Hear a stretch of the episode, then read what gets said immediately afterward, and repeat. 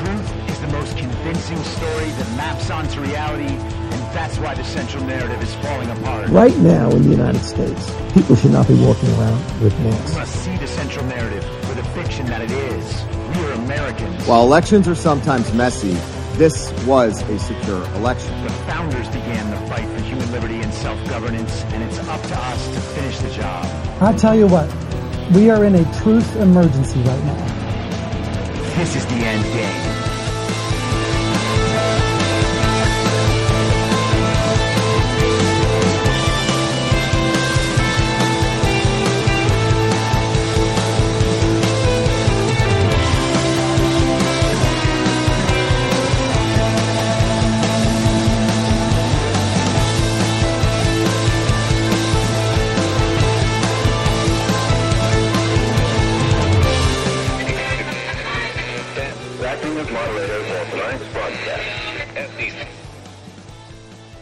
It's Friday, March 11th, 2022, the 415th day of dystopia. I'm your moderator, Chris Paul. Let's be reasonable. Now, first, before anything, I have to say, happy anniversary to COVID. If you remember, two years ago today was the day when the television told us that Tom Hanks had gotten COVID and was sick. I think he was in Australia or something, or maybe he was at home in Greece.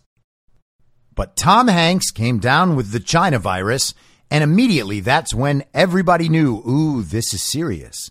Even a celebrity can get it. And then, almost immediately, the NHL and the NBA canceled their games for the evening not to restart again for a couple of months with empty stadiums, you know, once it was safe. It was the day the WHO declared officially that the coronavirus represented a global pandemic. And Donald Trump came out and addressed the nation. And then the media got very mad that Trump called it a foreign virus. That's where we were two years ago. And if there was a marker for when all of this period of worldwide societal insanity began, I would suggest that maybe March 11th, 2020 would be that day. But I'm writing about all of that, and hopefully one day you will read it. In the meantime, let's switch subjects to virtually the same subject man made and man altered biological pathogens that, if released, could send the world into disarray. But that's not what happened with the coronavirus. That came from a bat. And it would be crazy to relate that bat borne illness from China with anything that might exist in bioweapons labs, aka biofacilities in Ukraine.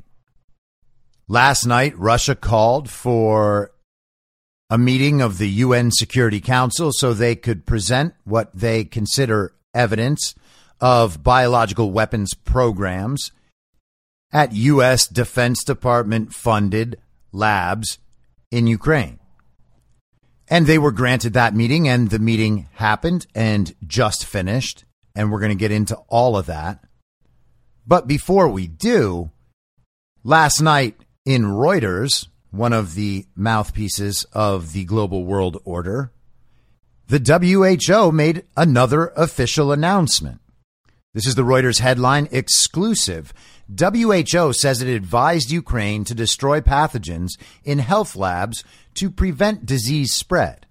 And a health lab is not the same thing as a bioweapons lab. A health lab is more like the bio facility. You got it? It's just a facility, it's for health. They're trying to defend the world against pandemics. That's why they are studying the viruses and making them more transmissible and more deadly. The World Health Organization advised Ukraine to destroy high threat pathogens housed in the country's public health laboratories to prevent, quote, any potential spills. that would spread disease among the population, the agency told Reuters on Thursday. Biosecurity experts say Russia's movement of troops into Ukraine and bombardment of its cities have raised the risk of an escape of disease causing pathogens should any of those facilities be damaged. Like many other countries, Ukraine has public health laboratories researching how to mitigate the threats of dangerous diseases affecting both animals and humans, including, most recently, COVID 19. Its labs have received support from the United States, the European Union, and the WHO. In response to questions from Reuters about its work with Ukraine ahead of and during Russia's invasion, the WHO said in an email that it has collaborated with Ukrainian public health labs for several years to promote security practices that help prevent accidental or deliberate release of pathogens. As part of this work, WHO has strongly recommended to the Ministry of Health in Ukraine and other responsible bodies to destroy high threat pathogens to prevent any potential spills, the WHO, a United Nations agency, said. You got to love how they say that. Not only is it the WHO, the UN has its imprimatur on this too. All of the very global organizations agree that it was important for them to destroy these high threat pathogens before they fall into the wrong hands. And the wrong hands is anyone who's not down with the global order. It seems like they might have already missed the boat on that. The WHO would not say when it had made the recommendation, nor did it provide specifics about the kinds of pathogens or toxins housed in Ukraine's laboratories. The agency also did not answer questions about whether its recommendations were followed. Isn't that interesting? The same organization that lied about human to human transmission and then hid the information on COVID 19 and still has not gotten to the bottom of the origin of COVID 19 is now refusing to answer questions about what it asked the Ukrainians to destroy among these high threat pathogens in their health facilities. They won't even say when they recommended the Ukrainians do this or whether or not it was done. There's a strong chance that they recommended it right around that February 24th date when the Russians claim the documents they have retrieved say that that destruction of high threat pathogens was ordered. One would think that if that date was wrong, then the WHO might want to come out and give an exact date so that people who are paying attention but nonetheless do not have full knowledge might know that these things aren't related and that their instructions to destroy the high threat pathogens have nothing to do with the documents the Russians claim to have found. Ukrainian officials in Kiev and at their embassy in Washington did not respond to requests for comment. Ukraine's laboratory capabilities are at the center of a growing information war since Russia began moving troops into Ukraine two weeks ago. Well, that's interesting. At first, this was all a conspiracy. Now they're the center of an information war. This is a conspiracy theory that has been weaponized. And you know that it's a conspiracy theory and that it's been weaponized because of who's doing it. It doesn't matter what the facts are that might back up the truth or falsity of the claims. It just matters who's doing it. Just like when Hillary Clinton paid for the Steele dossier and other so called intelligence used to frame Donald Trump and his campaign for colluding with the Russians. And of course, she did that with the full knowledge and assistance of the Obama Biden administration in 2016, as well as the CIA and the FBI. And it seems the NSA was helpful in spying on Trump's campaign and presidency as well. And then the media repeated all that. That is the sort of thing that could be called a weaponized conspiracy theory if only the other side had done it. Because the global communist side did it, it's all good.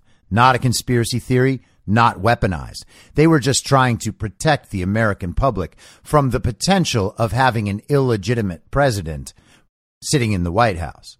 Not like we have now. On Wednesday, Russian Foreign Ministry spokesperson Maria Zakharova repeated a long standing claim that the United States operates a biowarfare lab in Ukraine, an accusation that has been repeatedly denied by Washington and Kiev. Zakharova said the documents unearthed by Russian forces in Ukraine showed, quote, an emergency attempt to erase evidence of military biological programs by destroying lab samples. Reuters was unable to independently confirm her information. In a response, a Ukrainian presidential spokesperson said Ukraine strictly denies any such allegation.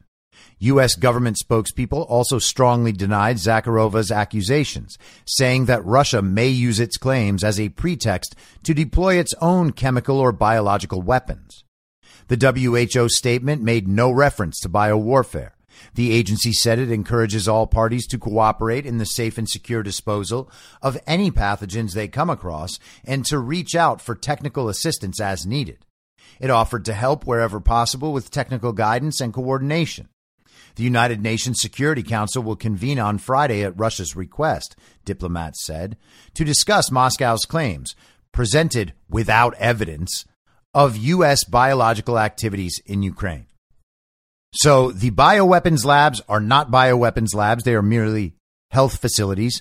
Nonetheless, they did contain high threat pathogens that could be weaponized if they were, you know, released. But they have policies against releasing them. So that can't happen. And there are people who actually go to check on them. They are monitored facilities, which means also nothing bad could ever happen. Not like Wuhan. Wuhan was not monitored. Oh, Oh, yeah, it was. Okay. Yeah, it was monitored by the same standards in the same ways. Oh, yeah. Okay. Got it. So it can't happen at all. It is disinformation. And Russia went to the UN today to present their case without evidence, according to Reuters and the WHO. Now, the Russians would dispute that. In fact, the Russians believe they have plenty of evidence proving this. And they did present some of it today at the UN. They released a report on it last night that's been translated into English. You can find all of that information in the info stream, t.me slash I'm your moderator. A bunch of people are posting it. The information is spreading quickly. But the Russians released a preliminary report before the UN Security Council meeting today, and I'm going to share that with you. In the report, they write the information received from various sources confirms the leading role of the U.S. Defense Threat Reduction Agency in financing and conducting military biological research on the territory of Ukraine. So let's check the first statement for their factual claims. They say they've received information from various sources.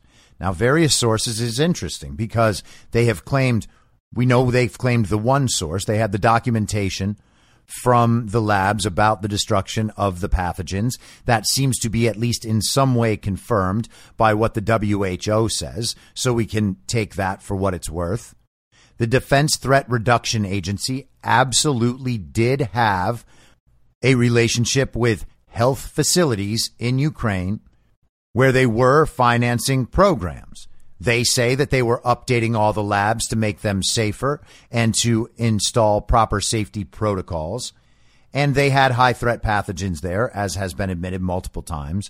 One would wonder why they didn't simply destroy the high threat pathogens or move them somewhere else. Why does the lab need to be in Ukraine? We haven't had a proper explanation for that.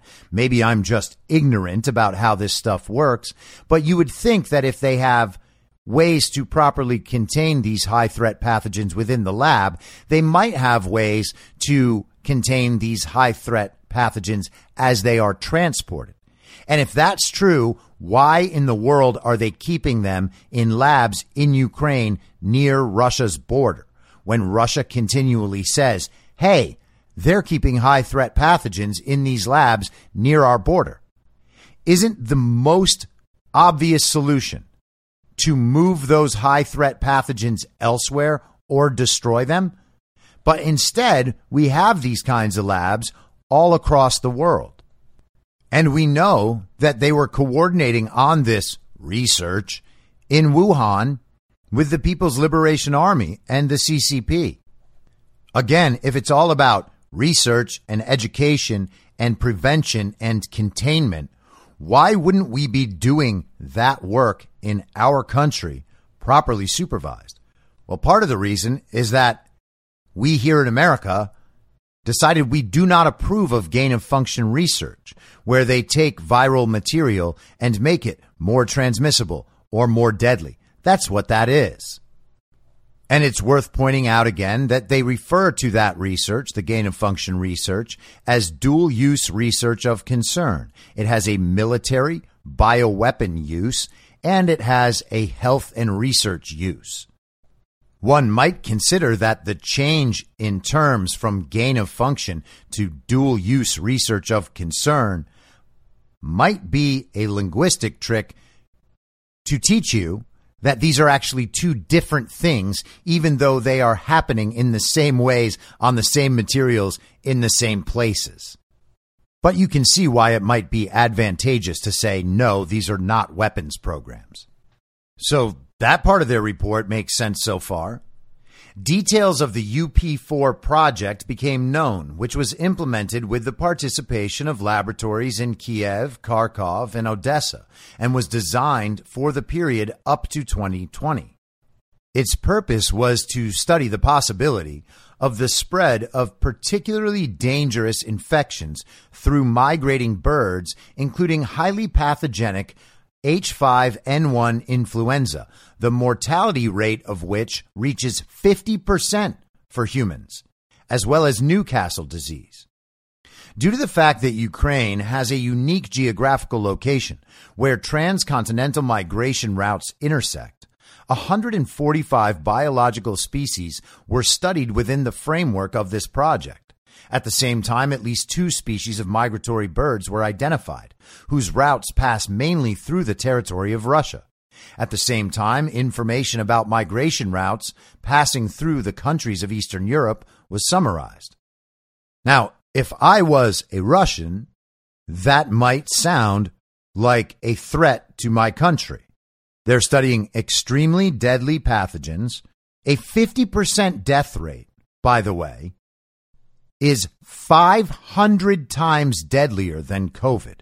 Just to be clear, COVID's death rate, the infection fatality rate, if you get the disease, the chances you will die, according to the statistics that are definitely wrong, by the way, is one out of a thousand. It's 0.1%. This is 50%, 500 times more deadly. And so there's a lab near the border studying high threat pathogens like this one that they say they have evidence for. Maybe it's not true. Maybe it's Russian propaganda, but this is what they say. And that they were studying these different species of birds and insects and whatever else that would migrate directly through Russia, carrying the pathogen with them. That is what they are concerned about. And that's what they're accusing the U.S. of working on in these labs. Of all the methods developed in the United States to destabilize the epidemiological situation, this is one of the most reckless and irresponsible, since it does not allow to control the further development of the situation. This is confirmed by the course of the pandemic of a new coronavirus infection, the occurrence and features of which raise many questions. In addition, the R781 project is interesting, where bats are considered as carriers of potential biological weapons agents.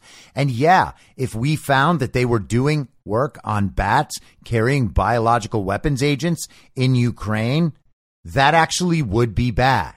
At that point, I think we could say that Russia had some justification for worrying about what was happening right on the other side of its borders in the nation that has neo Nazis as part of its former military, celebrates a neo Nazi history, and currently has neo Nazis engaged in a civil war against ethnic Russians on Ukraine's eastern border. Among the priorities identified are the study of bacterial and viral pathogens that can be transmitted from bats to humans, pathogens of plague, leptospirosis, brucellosis, as well as coronaviruses and filoviruses. It is noteworthy that the research is carried out in close proximity to the borders of Russia. in the areas of the Black Sea coast and the Caucasus.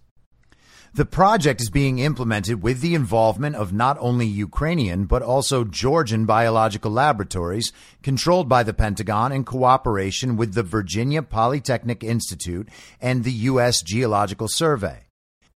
The analyzed materials on the UP8 project, aimed at studying the Congo Crimean hemorrhagic fever virus and hantaviruses in Ukraine, clearly refute the U.S. public statement that only Ukrainian scientists work in the Pentagon biolabs in Ukraine without the intervention of American biologists. One of the documents confirms that all serious high risk studies are conducted under the direct supervision of specialists from the United States. The payroll of Ukrainian contractors clearly demonstrates how they are financed. It has been confirmed that the U.S. Department of Defense paid the money for research participation directly, without the involvement of intermediaries. The extremely modest pay by U.S. standards is noteworthy. This indicates a low estimation of the professionalism of Ukrainian specialists and the neglect of their American colleagues. In addition, the studied materials contain proposals for the expansion of the U.S. military biological program in Ukraine. Thus, there was evidence of the continuation of completed biological projects, UP2, UP9, UP10, aimed at studying the pathogens of anthrax and African swine fever. The Pentagon is also interested in insect vectors capable of spreading dangerous infectious diseases. The analysis of the obtained materials confirms the transfer of more than 140 containers of ectoparasites of bats, fleas, and ticks from the biolab in Kharkov abroad. Significantly, Similar research was carried out in the 1940s on the development of biological weapons components by the Japanese Unit 731, whose members later fled to the U.S. to escape prosecution for war crimes. I would like to remind you that representatives of Western countries are extremely cautious about handing over their biomaterials. At the same time, available documents confirm numerous cases of transferring biological samples of Ukrainian citizens abroad. For example, 350 cryo containers with blood serum samples were transferred from the Public Health Center of the Ministry of Health of Ukraine to the Reference Laboratory for Infectious Diseases of the Australian Doherty Institute under the pretext of determining antibody titers. Another example is the German funded project, number 68727EN on the study of Congo Crimean hemorrhagic fever pathogens and hantaviruses. As part of this project, 1,000 blood serum samples of citizens from different regions of Ukraine belonging exclusively to the Slavic ethnic group were donated to the Bernhard Nocht Institute for Tropical Medicine in Hamburg. Now, let's be really clear about what they're saying, okay? They are saying that they are collecting certain types of blood serum with certain types of DNA related to the Slavic ethnic group so that the interactions with that ethnic group's DNA can be studied. And this sort of research is pretty well documented online. You can research it, it's not hard. Well, don't use Google and don't use DuckDuckGo. DuckDuckGo just capitulated publicly, but DuckDuckGo has always been what it is. It was never a good search engine. I use Qwant personally, Q W A N T, on the Brave browser, and I find that to be fine, but you can't ultimately trust any of these things. That said, once you know you definitely can't trust one of them, like Google and DuckDuckGo, continuing to use them because they're familiar or you don't want to transfer your bookmarks is crazy. But let's just go back and summarize the complete picture once again, right? So we know that there are U.S. Defense Department funded biolabs in Ukraine. We know that they were dealing with high threat pathogens, and that's why the WHO asked them to destroy high threat pathogens. Russia is claiming that they were studying certain species of animals and insects that have migratory patterns into Russia and across Russia with the potential of spreading these dangerous high threat pathogens if these species were infected with them. We know these facilities are near Russia's borders. And now Russia is also making the additional claim that they were studying Slavic DNA with the express intent of weaponizing viruses against the Slavic people. All of these, by the way, if they prove true, would be totally justifiable reasons for Russia to attack these labs in Ukraine. Back to the Russian report. It is highly likely that one of the objectives of the U.S. and its allies is to create bioagents capable of selectively targeting different ethnic populations. During a hearing of the U.S. Senate Foreign Affairs Committee on 8 March, Undersecretary of State Victoria Nuland reported on the presence of bioweapons in Ukraine, where biosecurity research had been conducted. She expressed concern about the possibility of these biolaboratories and the materials there being taken over by the Russian armed forces. According to available information, the Americans have already managed to evacuate most of the documentation, including databases, biomaterials, and equipment from laboratories in Kiev, Kharkov, and Odessa to the Lvov Research Institute of Epidemiology and Hygiene and the U.S. consulate in Lvov. The possibility of transferring part of the collection to Poland has not been excluded. In fact, with her statement, Nuland indirectly confirmed the Pentagon's military biological program in Ukraine in circumvention of existing international agreements. So that is the case that Russia presented to the UN today. And that statement was basically word for word the first round of statements from the Russian ambassador. In the second statement they made, they were trying to refute some of the claims that countries like the US and the UK and Ireland were making about Russian activity in Ukraine, the damage Russia was supposedly doing, the supposed crimes against humanity, the bombing of maternity hospitals, the ghost of Kiev, and the heroic comedic actor.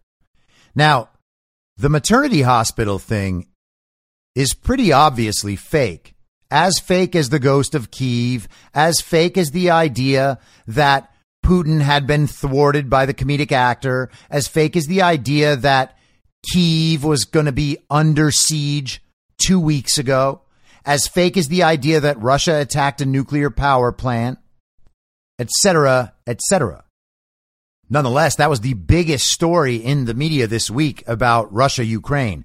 Russia had bombed a maternity hospital. Now, Russia has offered what they say is proof that that maternity hospital has been taken over for a considerable amount of time by the Azov battalion. And they do say they have proof of that. It seems like they do have proof of that. Also, everybody knows the very pretty, very injured pregnant woman that was being walked down the maternity hospital's steps after it had been blown up, apparently. And, you know, her face was a little bloodied, but it turns out she's a beauty blogger. And it looks a whole lot like that entire incident was staged. The Ukrainian ambassador to the UN today, in one of his statements, tried to prove that the maternity hospital incident happened by showing pictures that that very same girl had had her baby. But no one was claiming the girl wasn't pregnant. They were just claiming that the hospital wasn't an active maternity hospital that was bombed, and she was not an active patient of that hospital who escaped after the bombing. And of course, follow up reports about the maternity hospital bombing show zero deaths and 17 injuries, but there's very little detail. Now, because I would never, ever be able to endure being accused of spreading propaganda, I want to be fair and balanced. And so, to be fair and balanced, I'm going to give you the first statement from the U.S. ambassador to the UN. And I'll only give you the first one because in the second one, she did the thing where she was very offended and said, I know you want us to respond to all these claims, these lies, But that would be undignified, and we are not going to waste another moment of this very important global council's time talking about these lies that we have nonetheless not refuted. So here we go, everybody. Get ready to be super proud of your country. And spreading disinformation, and that is exactly what you have heard from the Russian PR this morning.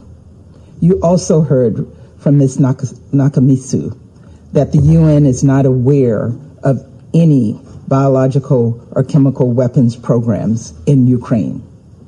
Last month, Secretary Blinken laid out with tragic accuracy what Russia was about to do.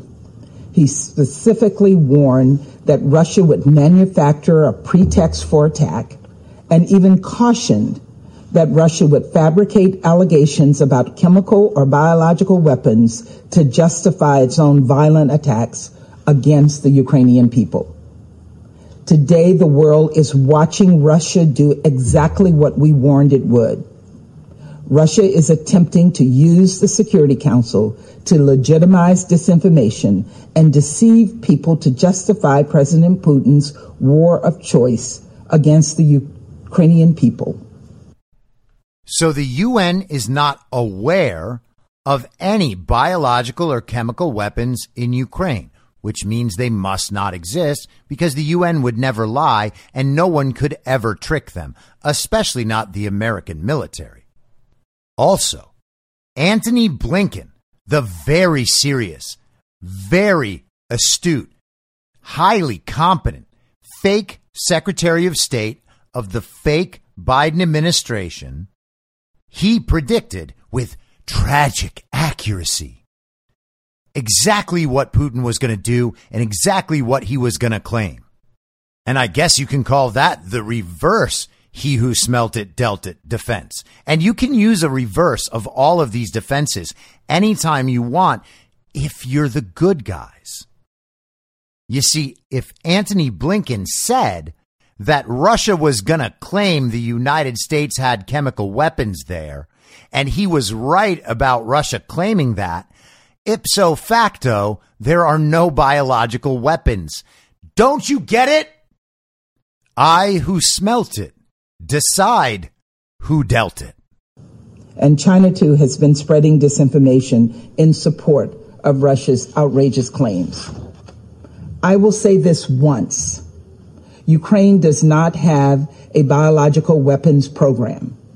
There are no Ukrainian biological weapons laboratories supported by the United States, not near Russia's border or anywhere. China's a liar, too. She sounds like a tattletale. And by the way, how bad and how embarrassing and incompetent and dishonest do the fake administration's representatives, the representatives of the global communist community, how bad are they all that China can be taken more seriously than they can? This will go down as one of the greatest embarrassments in human history. And remember, all of this is the result of a stolen election propped up by a corrupt uniparty, a corrupt media, the big tech companies, the COVID narrative, and your family, friends, and neighbors who get all their information from the television and clap along because they know it's bad for the bad guys and that's why they say it. And keep in mind at the end of that statement, they are still relying on the distinction between bio facilities or health facilities and bioweapons labs. There are labs studying high threat pathogens. We know that from the WHO and from Victoria Nuland's statements and other statements from Americans, Robert Pope being another one. We know they are funded by the DoD. So what she is saying is an outright lie. And she's hoping that everybody just accepts the distinction they're making between a bioweapons lab and a health facility. So here are the facts. Ukraine owns and operates its own public health laboratory infrastructure.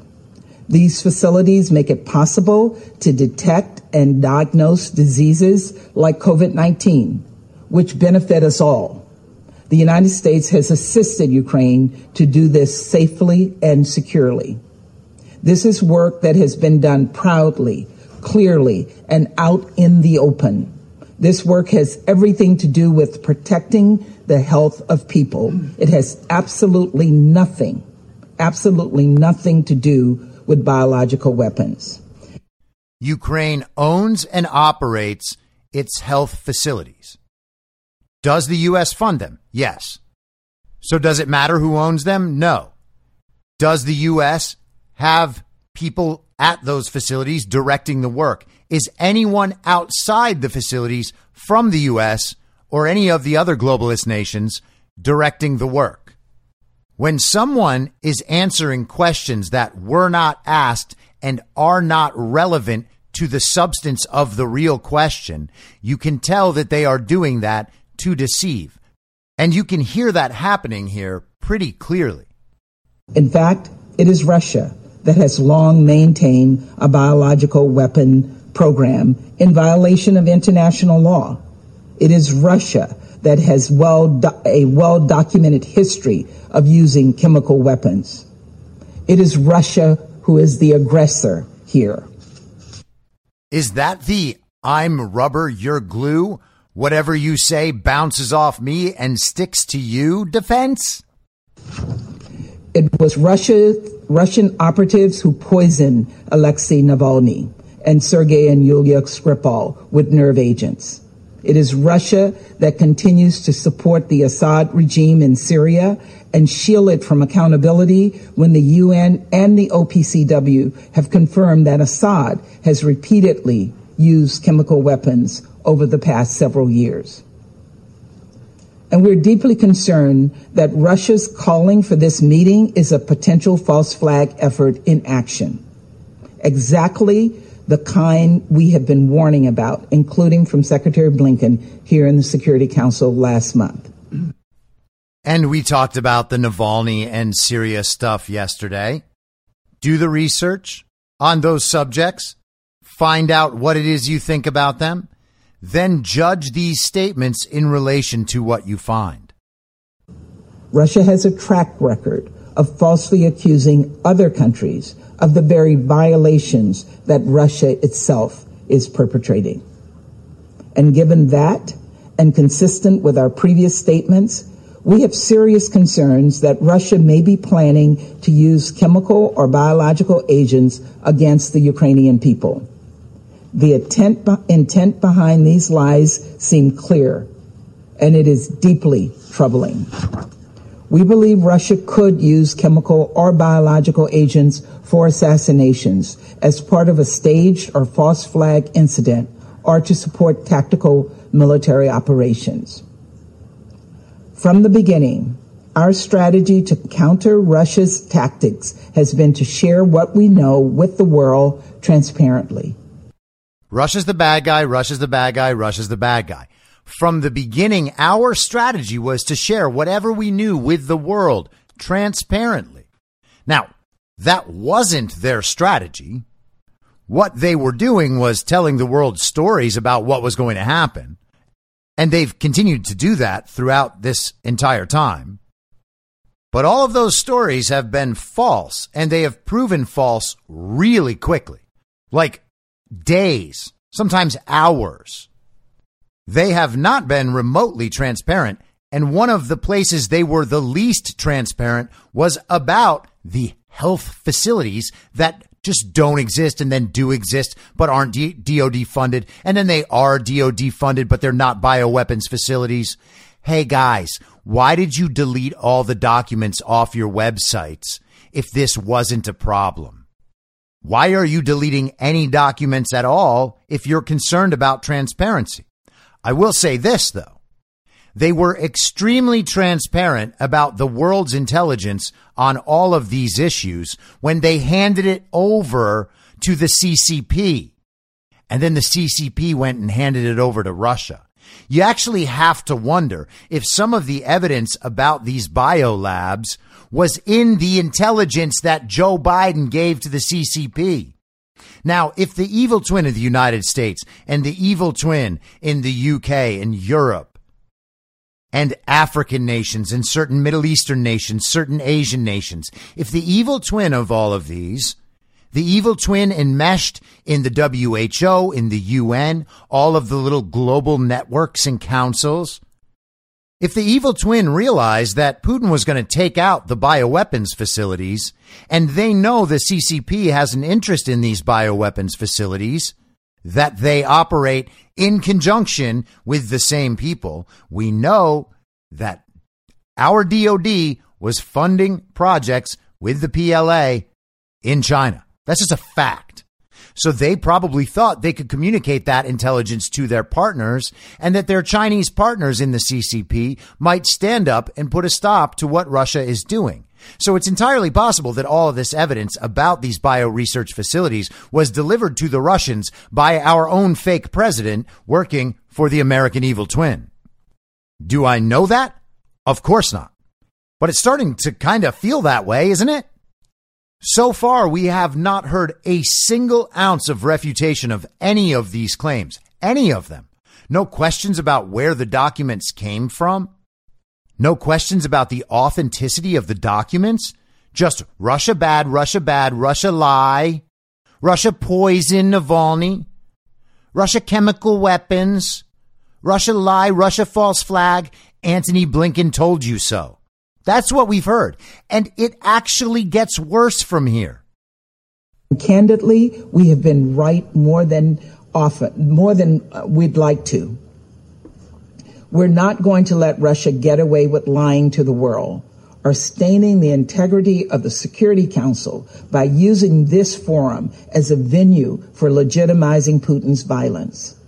Russia has attacked homes, schools, orphanages, and hospitals.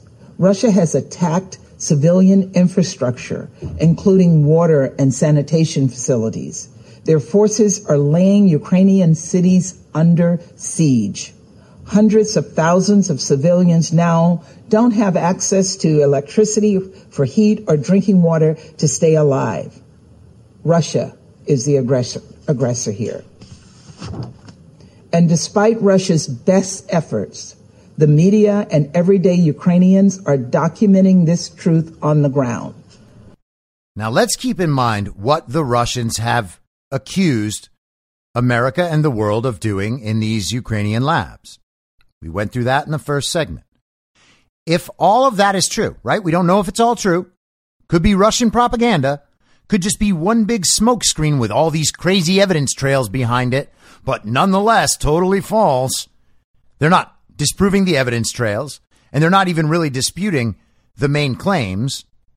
But hey, maybe Russia's wrong. But assuming they're not, is what they claim a reasonable justification for Russia taking targeted action in Ukraine to dismantle an existential threat against Russia and the Russian people? I would argue that yes. If America was facing that problem, with biolabs along the Mexican border or the Canadian border. And we had tried to get them to stop. And we found out that they were studying certain ethnicities in America, the DNA, so that they could use bioweapons to specifically target certain ethnic groups of people. We might feel inclined, we might feel justified to take care of that problem. I mean, we have no problem going around and bombing Middle Eastern countries or poor African nations. Remember 10 years ago, a bunch of privileged white kids in Southern California decided that Kony 2012 was the new cause of the world. And so they made a social media campaign and had song and dance numbers to support American military intervention in Uganda because they had found the perfect boogeyman. We have made all sorts of justifications for involvement, military involvement in foreign nations. And none of them have ever been bioweapons labs on the other side of our border. The fake administration and the people representing our country in the globalist community, they don't care about our borders at all.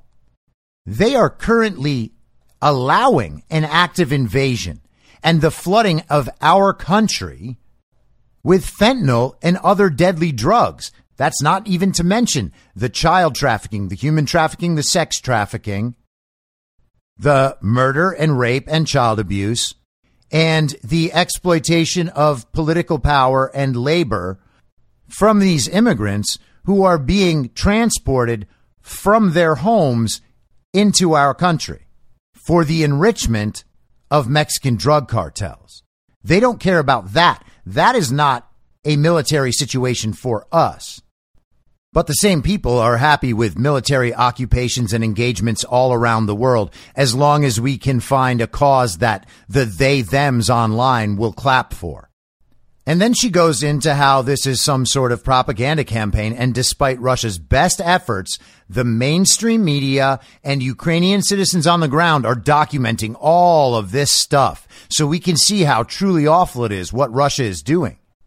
And you have to wonder, honestly, if these people have any perspective on the fact that there are information streams that exist outside of the mainstream media and the controlled environments of Instagram and Twitter and Facebook.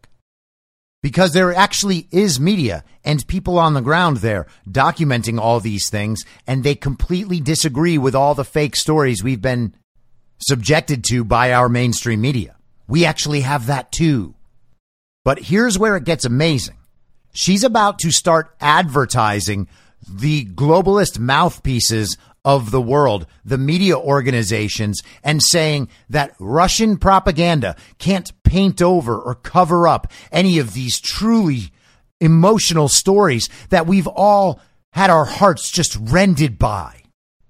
Russia can't paint over the front page of the New York Times, which on Monday featured the bodies of a Ukrainian mother and her two children who died while trying to cross a bridge outside Kiev in their attempt to flee to safety. Russia cannot cover up the work of AP News reporters who captured a doctor attempting to resuscitate an 18 month old Kirill who died from Russian shelling in Mariupol.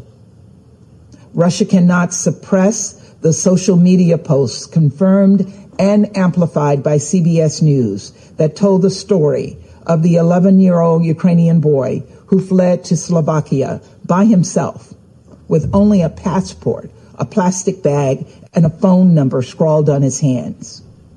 Russia cannot silence the Al Jazeera report of Russian soldiers terrorizing Ukrainian cities. And Ukrainian journalists are risking their lives every day to deliver to the world the latest on the ground facts, such as Novovremye, uh, reporting on the reckless behavior of Russian forces toward Ukraine's nuclear facilities. Russia is failing in its quest to create an alternative reality.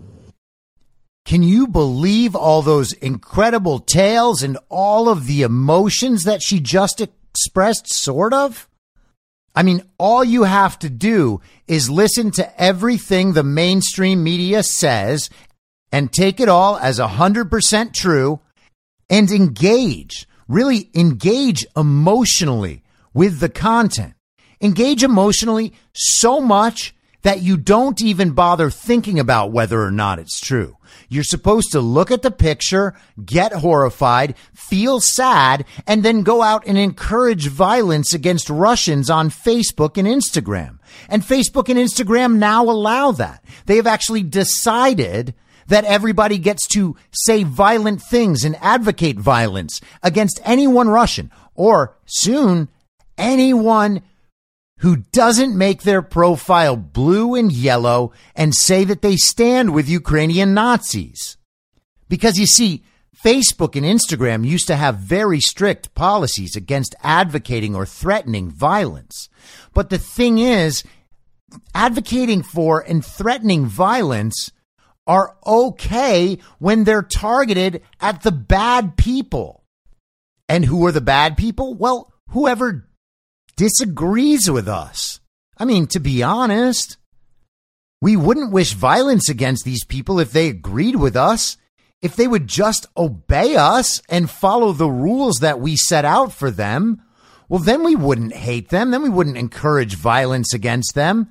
And you gotta understand that no matter how often we make it obvious that we advocate for and carry out and applaud violence against the bad people, it's only because they're bad. It's not because we're part of a hate movement, but hey, commies. You are part of a hate movement. And I've been saying it for a very long time. And it was as true then as it is now. And sorry, family, friends, neighbors. You are in a hate movement. You walked yourselves into a hate movement. I know you did it inadvertently. You didn't mean to sign up for a hate movement, but you nonetheless are part of one. And how do you know you're in a hate movement? Well, the power structures in your hate movement think it's okay that you advocate for violence against people that are not in your hate movement. You require full obedience to everything you say, no matter how irrational, no matter how little evidence there is for your claims, and no matter how obviously incompetent you are at governing. You censor and prohibit and punish the speech of anyone who speaks out against you. You make absolutely every issue in the world about race or gender or religion. And you're supporting actual Nazis. Honestly, you walked yourselves into a hate movement. I'm sorry to say it. I'm sorry I'm the only one in your life who will say it, apparently. But the truth is the truth. And you can know it's a hate movement because you are always appealed to by way of your emotions. You cannot explain the substance of a single belief you hold and you actively long for more reasons to hate people. There is no hate coming from our side. No matter how oppressed we become, our speech just out the window doesn't matter anymore. Our ability to make a living or see to our own bodily autonomy. Nope, that doesn't matter. That doesn't matter. You're not following the rules. There is still no hate coming from our side. There is no violence coming from our side. We are not even advocating violence despite all of this because we believe we can solve these problems in a better way. We are facing an actual hate movement. And yes, your family, your friends, your neighbors, they inadvertently walk themselves right into it. There is now no distinction they are lying about biological warfare and supporting Nazis. That is the end of the discussion. Okay? We're not the ones supporting censorship. That's you all. How in the world can you support a censorship regime and know it's in place? Everybody knows that it's in place. How can you support that and still think that you're on the right side of history, as you always love to say? You have stared into the abyss too long. You need to walk back from the edge fast. But let's get back to our very competent ambassador who is telling us how great the mainstream media is. In fact, not even Russian diplomats can keep their propaganda straight. Just yesterday, the Kremlin spokesman said he didn't have clear information about the Russian forces who fired on a maternity hospital.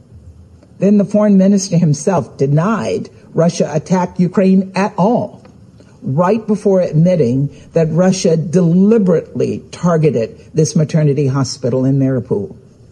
Did she just say Mariupol? I think she did.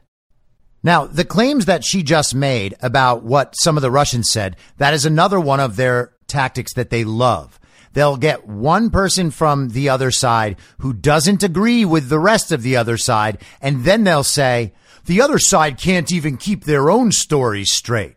As if it's somehow dishonest for two people to disagree. Not that that's what was actually happening. She misrepresented their statements as well. And the Russian ambassador clarified that she had done that when he spoke in his second round. And the clarification was that the Russians had not started the war. They had not started the conflict, not that they were not involved in one. There is no scenario where lying about something provable is a better response, a better counter to the thing the other side is doing. If the truth is on your side, you're better off always representing the other side's best possible case and then taking that apart if you're able to. But if you're not able to, then you do the sorts of things that we see our leaders doing all the time. Their fabrications didn't matter because the world had already seen the searing images broadcast on CNN of bloodied pregnant women being evacuated from the scene of Russia's attack on the hospital. The propaganda doesn't matter because the world has already seen the searing images broadcast on the television. Isn't that an incredible admission of what these people actually think everyone else is dumb enough to believe.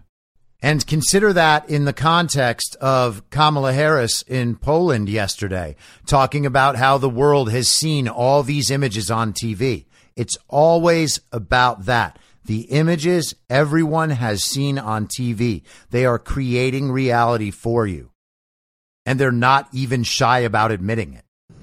Even Russian, Russia's own citizens are tiring of such lies. Russian athletes are writing no war on their shoes and on TV, TV cameras. Russian citizens are marching in the streets and protesting Putin's war of choice. And even Russian state TV pundits, Putin's own propaganda arm, have called for Putin to stop the military action. Celebrities and influencers, Russians, have come out and said to stop the war. So you have to do it. That means there are no bio labs. That's still the case that she's trying to prove, by the way, that there are no bioweapons labs in Ukraine. But Russian athletes and celebrities and influencers are against war. So we better take them seriously. And you know what else? Even some of the media figures there are saying bad things about Vladimir Putin. And that argument has no more substance than trying to make a case that Chris Wallace agrees that Donald Trump colluded with Russia. We're just supposed to take that differently because we're told that all media in Russia is state propaganda on Putin's behalf. Not like in America, where we have a totally free media for anyone who wants to repeat state propaganda on the global communist behalf. Don't you see how it works? This is why we didn't object to holding today's meeting. Today's meeting has confirmed our predictions, revealed Russia's objectives to the world, and exposed Russia's lies for what they are a malicious effort to cover for the atrocities being committed by Russia as part of their illegal and unprovoked attack on Ukraine. Got that? They wanted this UN Security Council meeting so that they could go out and get some other countries together and all point at Russia and be like, Russia lies, Russia lies, they're bad, Russia lies. They actually believe that they are winning this PR battle, that they are winning this information war. It is a page directly out of the Russian playbook, and it will not convince us one bit. The world is watching photographic and video evidence is mounting, and you will be held to account for your actions. We will not let atrocities slide. Unlike the Russian government, whose first instinct is to silence, we are confident that truth and transparency will prevail. So there we have it. And as I said, they came to her for a second round, and she just said that they're not even going to dignify what Russia said with a response. Is there anything in what you just heard from that lady that convinces you that the U.S. Department of Defense was not funding biological research and chemical research in Ukraine that could have been weaponized? Did she address directly any single claim that the Russians made? The answer is no. That was pathetic. That is the global communist order displaying what they do and what they are on the world stage. The only way that their case ever prevails is because they have all of the media around the world and they just hammer it into people's heads and they censor the things they don't like. They use shame and bullying to make sure that no one ever goes out and says the no no words. We don't want anybody saying the dangerous things. You know what's going to happen if you say the dangerous things. We're going to put you in jail without a trial and we're just going to keep you there. We're going to take away your ability to communicate with other people. We're going to set your friends and family against you so that they attack your character all the time over issues they themselves know absolutely nothing about. We're going to make it impossible for you to make a living. And you know what? If you keep acting up, we're going to find all the people like you and make sure you can't have medical care.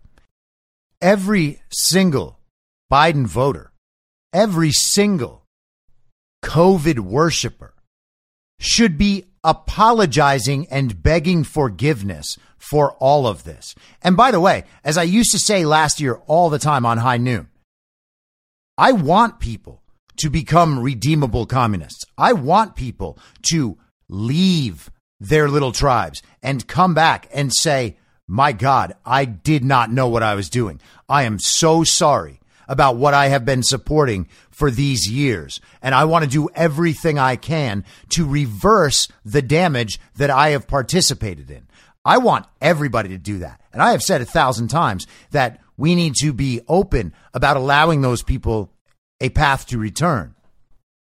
But these people are proving that their egos will not allow that.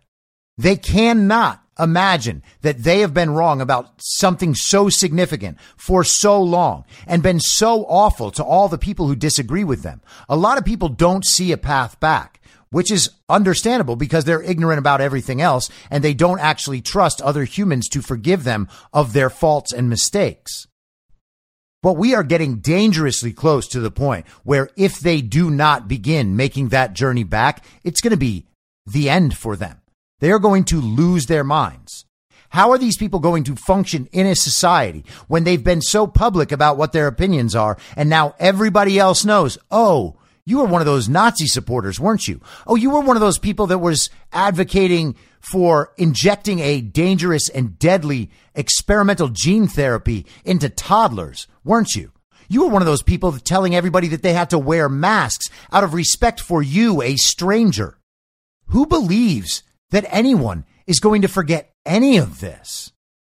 This will be studied throughout history.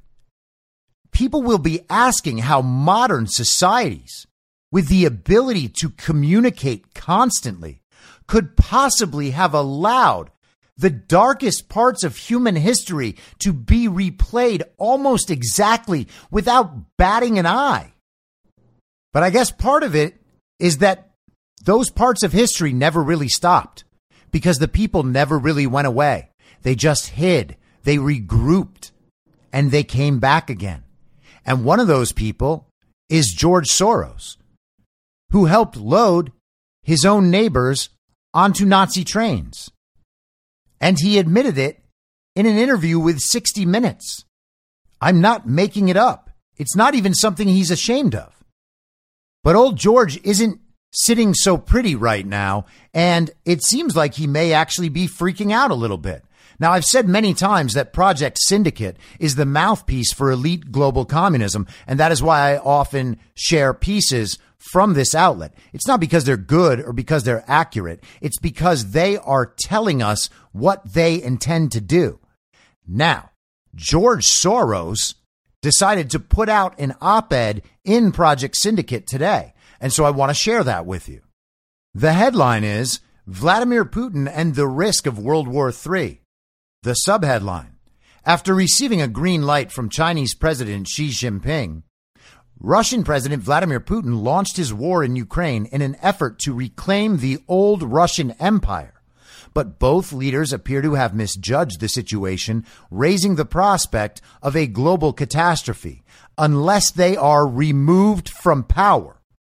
George Soros, actual Nazi, and I'm talking about OG World War II Nazi, not the actual Nazis that are in Ukraine right now that all the influencers in Hollywood are supporting. Actual World War II Nazi. He is now calling for the leaders of two nuclear powers to be removed to prevent World War III. Now, does George Soros have the map on how to do this? And who is he suggesting remove these leaders? And when did he start hating Xi Jinping? Well, he kind of started doing it right after the disastrous withdrawal from Afghanistan. And you may remember me pointing that out back then. That was six months ago. Look at how situations develop. Isn't that crazy? Russia's invasion of Ukraine on February 24th was the beginning of a third world war that has the potential to destroy our civilization. The invasion was preceded by a long meeting between Russian President Vladimir Putin and Chinese President Xi Jinping on February 4th, the beginning of the Chinese Lunar New Year celebrations and the Beijing Winter Olympic Games.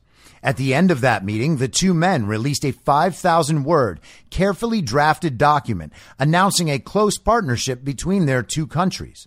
The document is stronger than any treaty and must have required detailed negotiations in advance. Well, that sounds like pure panic, pure Soros panic. I guess I'd let somebody inject that into my veins. But he's very worried that Vladimir Putin and Xi Jinping have reached an agreement on a path forward into the future. I was surprised that Xi appeared to have given Putin carte blanche to invade and wage war against Ukraine. He must be very confident that his confirmation as China's ruler for life later this year will be a mere formality. Having concentrated all power in his own hands, Xi has carefully scripted the scenario by which he will be elevated to the level of Mao Zedong and Deng Xiaoping. Having obtained Xi's backing, Putin set about realizing his life's dream with incredible brutality.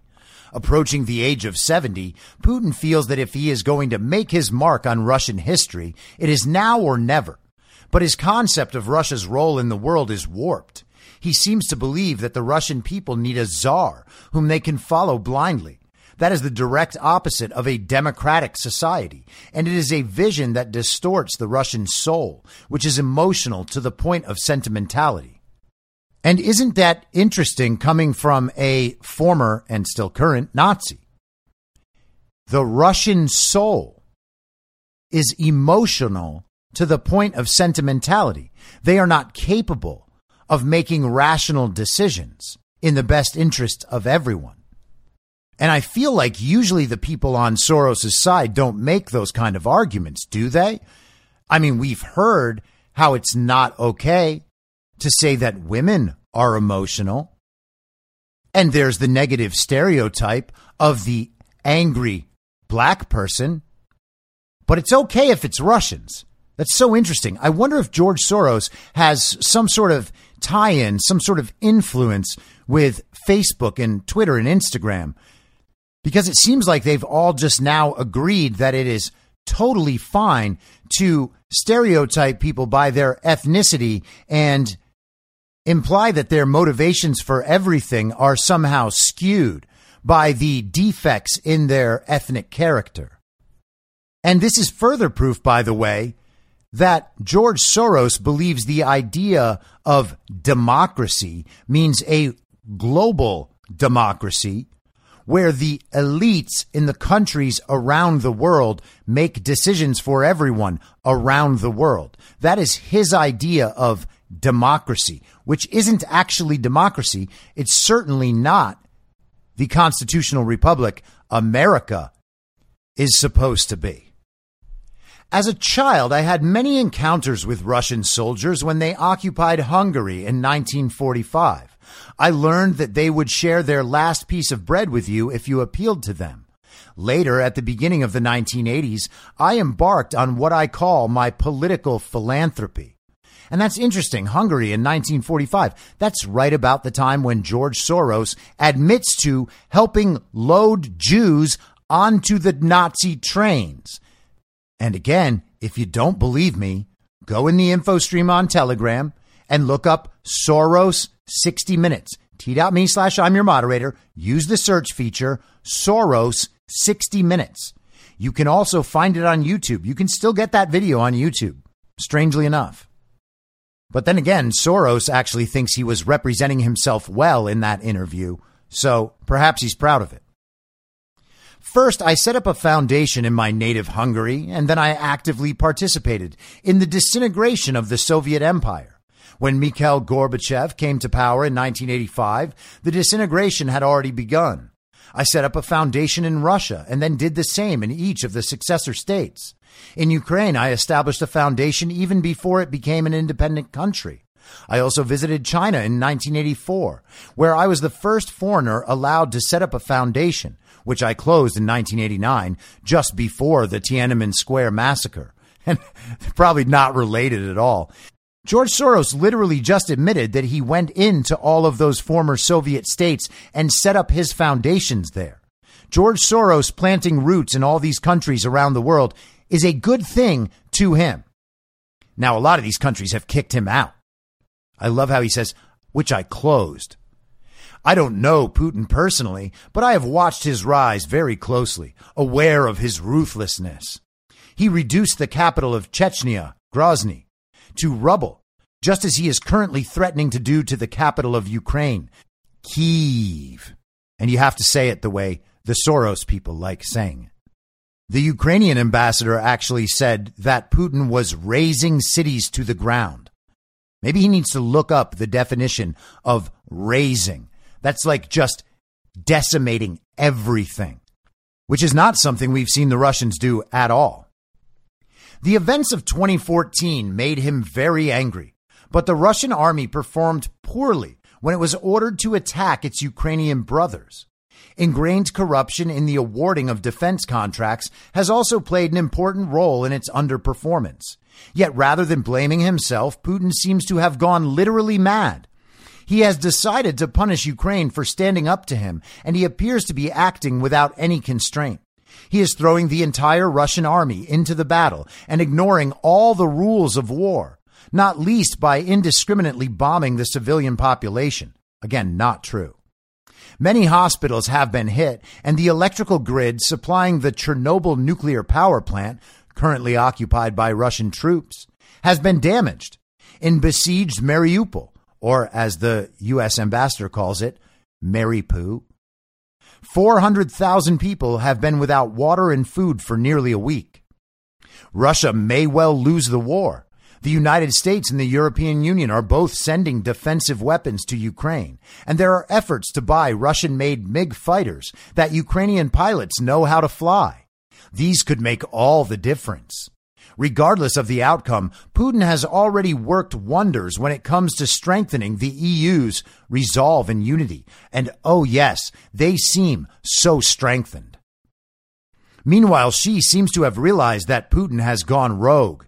On March 8th, one day after Chinese Foreign Minister Wang Yi had insisted that the friendship between China and Russia remained rock solid, Xi called French President Emmanuel Macron and German Chancellor Olaf Scholz to say that he supported their peacemaking efforts. He wanted maximum restraint in the war in order to avert a humanitarian crisis. It is far from certain that Putin will accede to Xi's wishes. We can only hope that Putin and Xi will be removed from power before they can destroy our civilization.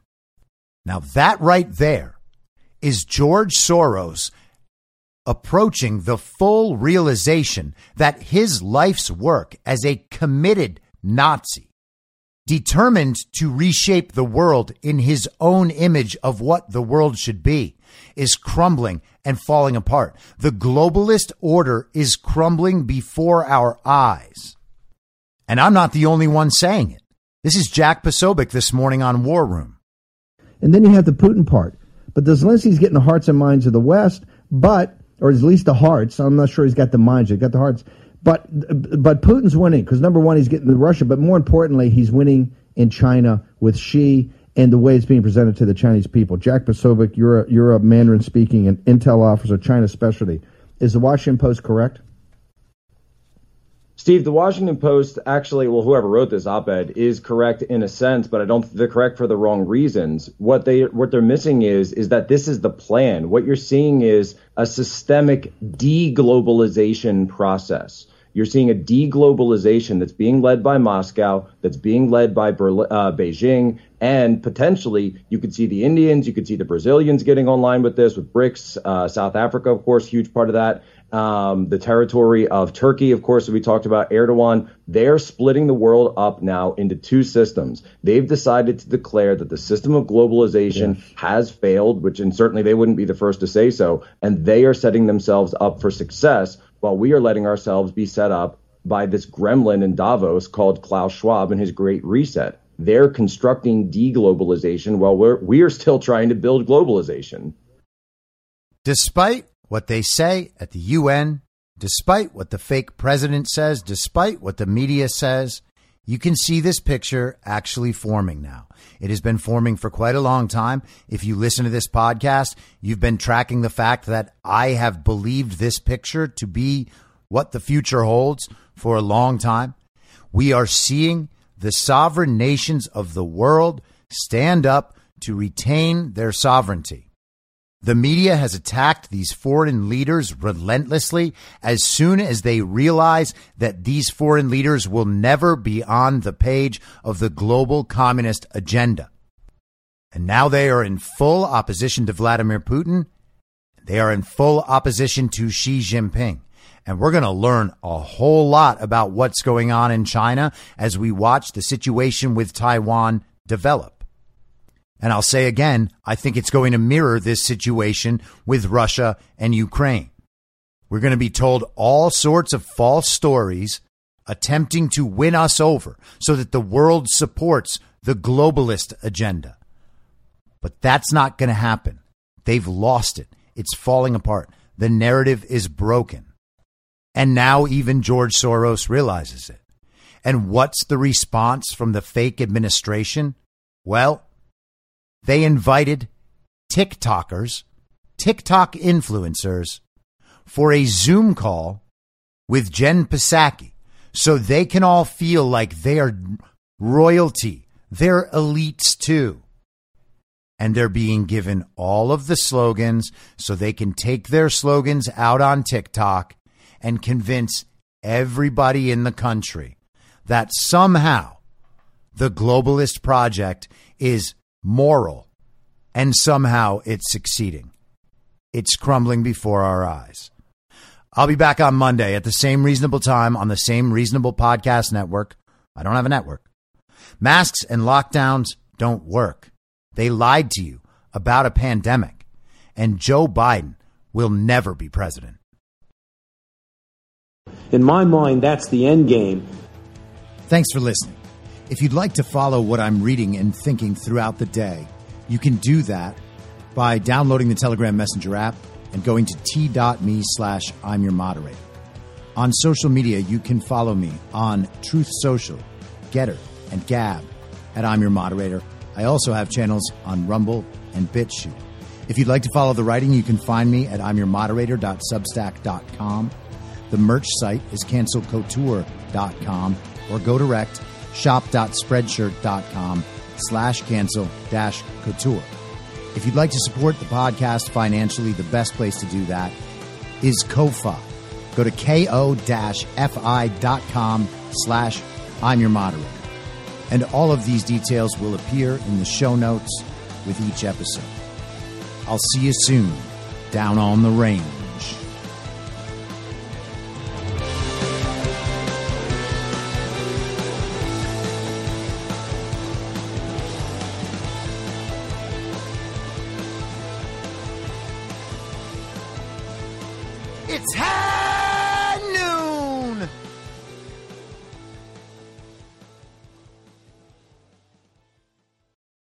In my mind, that's the end game. Thanks for listening. If you'd like to follow what I'm reading and thinking throughout the day, you can do that by downloading the Telegram Messenger app and going to t.me slash I'm your moderator. On social media, you can follow me on Truth Social, Gettr, and Gab at I'm your moderator. I also have channels on Rumble and BitChute. If you'd like to follow the writing, you can find me at imyourmoderator.substack.com. The merch site is cancelcouture.com or go direct shop.spreadshirt.com slash cancel dash couture. If you'd like to support the podcast financially, the best place to do that is Ko-Fi. Go to ko-fi.com slash I'm your moderator. And all of these details will appear in the show notes with each episode. I'll see you soon down on the range.